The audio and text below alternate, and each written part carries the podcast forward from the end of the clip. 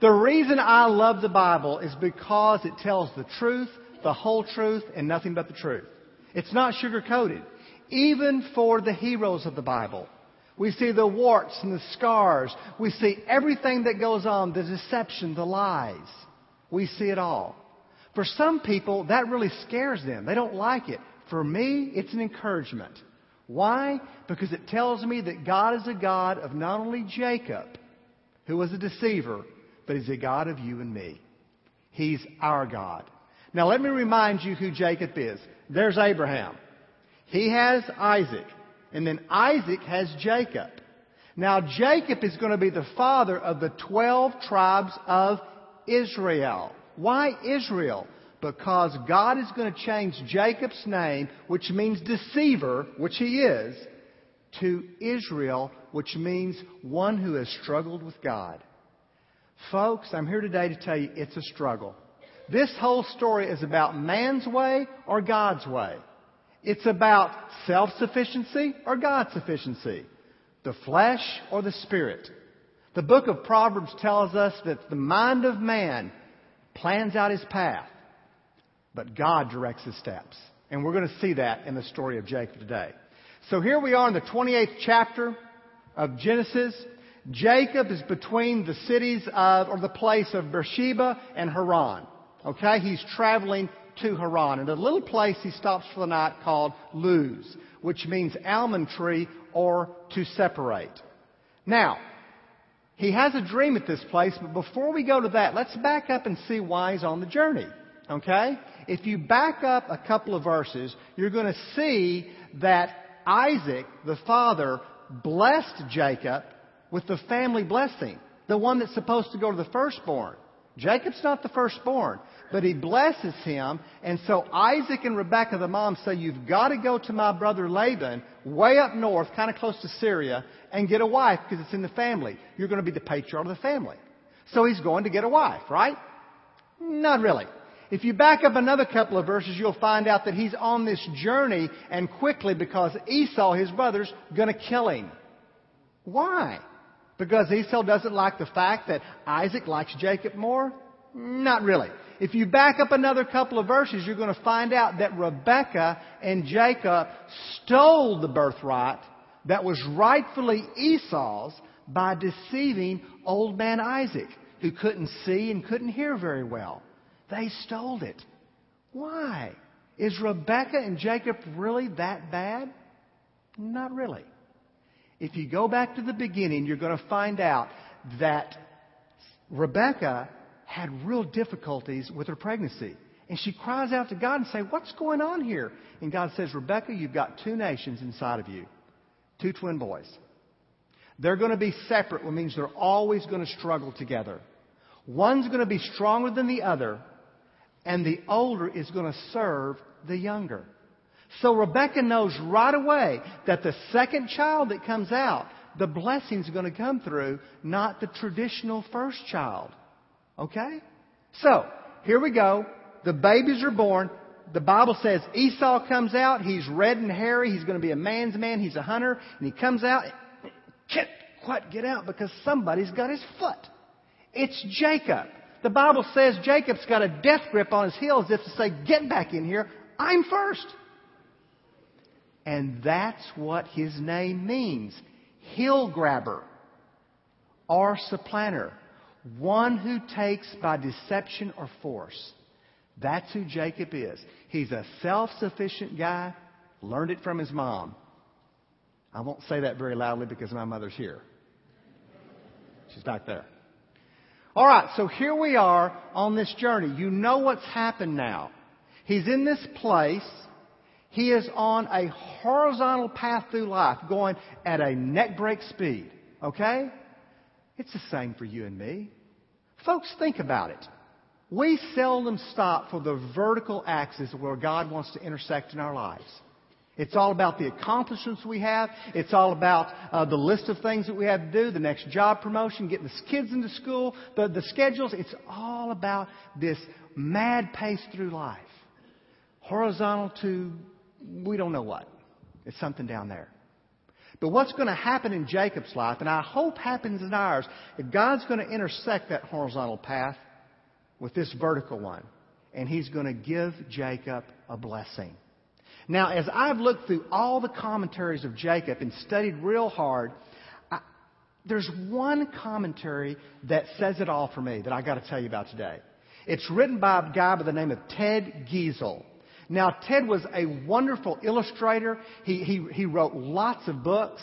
He's a great guy. But in the beginning, he kind of wants to do things his way. And so he's at Dartmouth College in his senior year. He's the editor in chief of all the magazines and the cartoons and stuff to do. Everybody loves Ted Geisel. So he says, well, if everybody loves me, as well throw a party.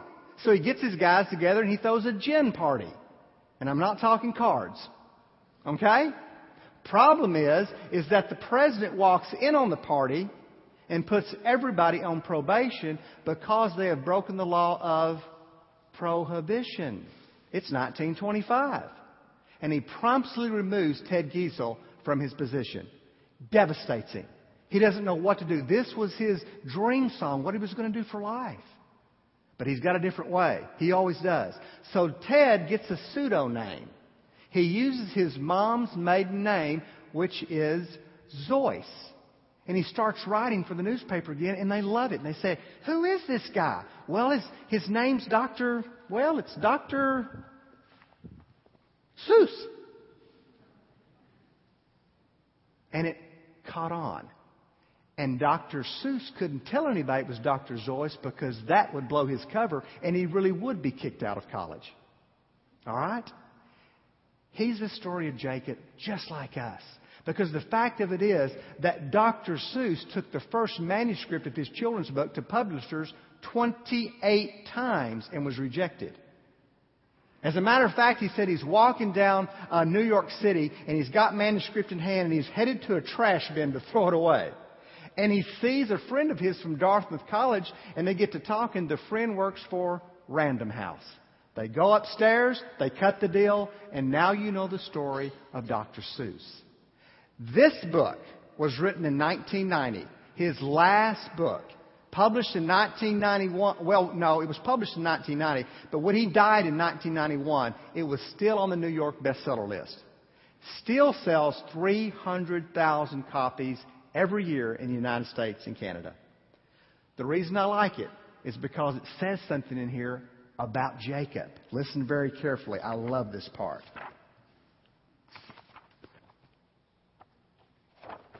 I really do know where it is.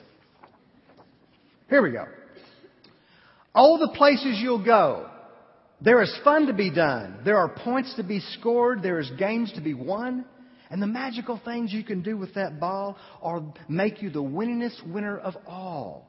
Fame. You'll be famous as famous can be with the whole wide world watching you win on TV.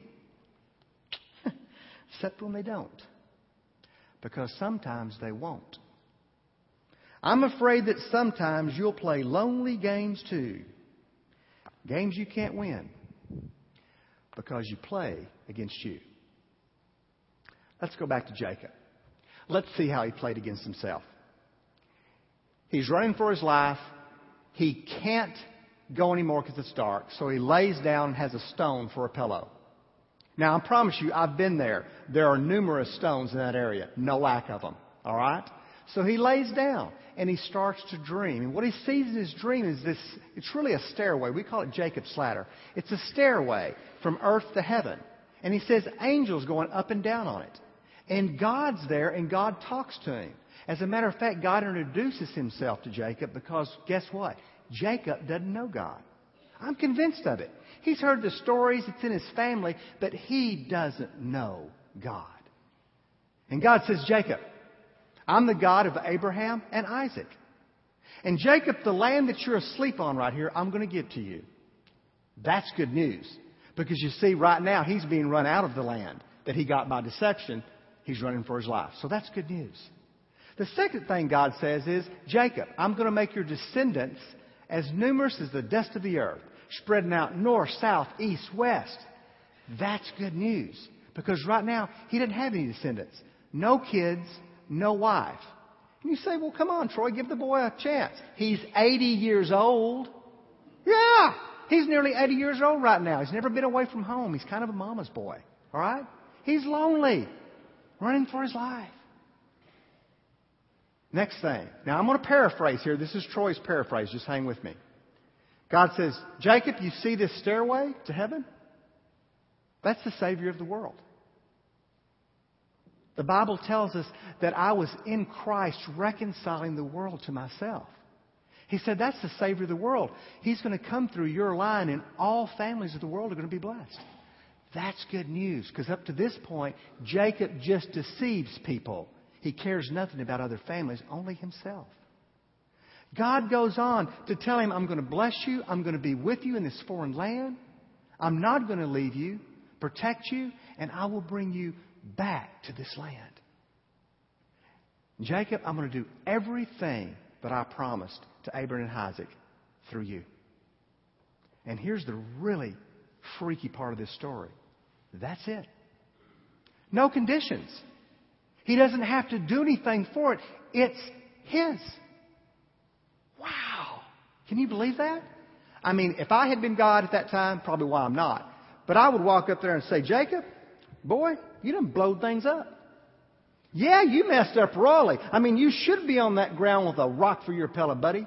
You're going to be the, the, the father of the 12, 12 nations. I mean, come on, what's wrong with you? God doesn't do that. Why? I believe it's because God knows who He's dealing with.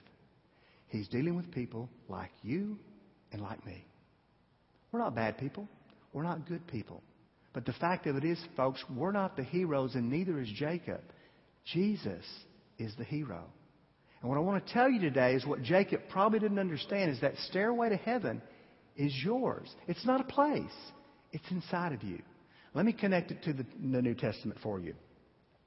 Philip is a disciple of Jesus, but before he became a disciple, he spent a day with Jesus. He was so taken with Jesus that he runs and gets Nathaniel and says, Nathaniel, you've got to come see this guy. It's the one Moses talked about, Jesus of Nazareth. Nathan says, Well, can anything good come out of Nazareth? Not because it's a bad place, it's just a small place. He says, Come and see. So as they're coming to see Jesus, Jesus sees them. And this is what Jesus says. It's in the book of John if you'd like to read it. He says, Ah, Nathaniel, a true Israelite. What he's saying is a true son of Israel, ah, in which there is no guile or deceit. Now that might be lost on us, but let me tell you something. It was not lost on Nathaniel. What Nathaniel understood Jesus was telling him was, Nathaniel, you're a son of Israel, not Jacob with deceit. All right? You getting that? Nathaniel's really taken by that. He said, Well, how do you know me? How do you know? How did you know? Jesus said, I saw you under the fig tree when Philip went to get you. And Nathaniel says, You are the Son of God. I could see Jesus chuckle and say, Nathaniel, you're going to see greater things than this. And then he drives home the story of Jacob for Nathaniel. He says, You're going to see heaven opened and angels descending and ascending on the Son of Man. Jacob's ladder, the stairway to heaven. Jesus is saying, I'm it. I'm it. Folks, when Jacob woke up from his dream, the first thing he tries to do is bargain with God. Really? God's already given him about eight blessings, and, and Jacob sees no reason to ask two more. Could you give me food and clothing as well? He's a good Jew. He's a good businessman. And bring me back safely. And God's up there going, Jacob, okay, buddy, you really have nothing to bargain with, but, you know, whatever you want to do. The fact of it is, you can't play against God. He's not playing because He's already giving you everything. Everything. Jacob didn't have to do a thing for it. Neither do you. Neither do you. It is a gift, but so many people leave it on the table. One of the neat things that Dr. Seuss says, he said, You know, if all the characters I ever created invited me to a dinner, I wouldn't go. Would you? Have you seen his books? I wouldn't go either. Sometimes I wonder about God. If we all invited God to a dinner, the characters he's created, would he show up? He did. He did show up. It was called the Last Supper. Jesus showed up at the dinner knowing he would be betrayed, he would be left alone, and then he would die for you and for me. Folks, as we're going through this life at a neckbreak speed, remember something. Don't try to bargain for the gift of God. You can't. You couldn't afford the price anyway. God paid that through Jesus Christ. He is the stairway to heaven. It's like a vulture going over the desert. It's looking for dead meat, sniffing it out. Things that have passed, things that have expired, things that are rotten, to be quite honest with you. And sometimes I think that's what we do in life. We look for all these things that don't matter really. But not a hummingbird. Hummingbird zooms across there, zips across, and it's looking for new life. The blooms and the flowers that grow. Both birds fly over the same area. Both birds find what they're looking for. And so do you and me. What are you looking for in life? What are you trying to gain? Because if you'll stop just a minute and realize that vertical axis is God saying to you, you got it. It's yours. It's free. Don't leave it on the table. God is the God of Jacob as well as Israel. Sometimes it takes a lifetime to get there. Consider this. The small breath of time we have on this planet, 70, 80 years, it's a breath of time. Let's say that you receive Jesus Christ as your personal Savior and as your Lord. That small breath of time is the furthest away you're ever going to be from God. When it's gone, you're with God. The reverse is true. For this small breath of time, if you choose not the gift that God has for you, the inheritance that's yours, well, this small breath of time is as close as you're ever going to be to God. Choose life. We're all Jacob. God wants us to be Israel.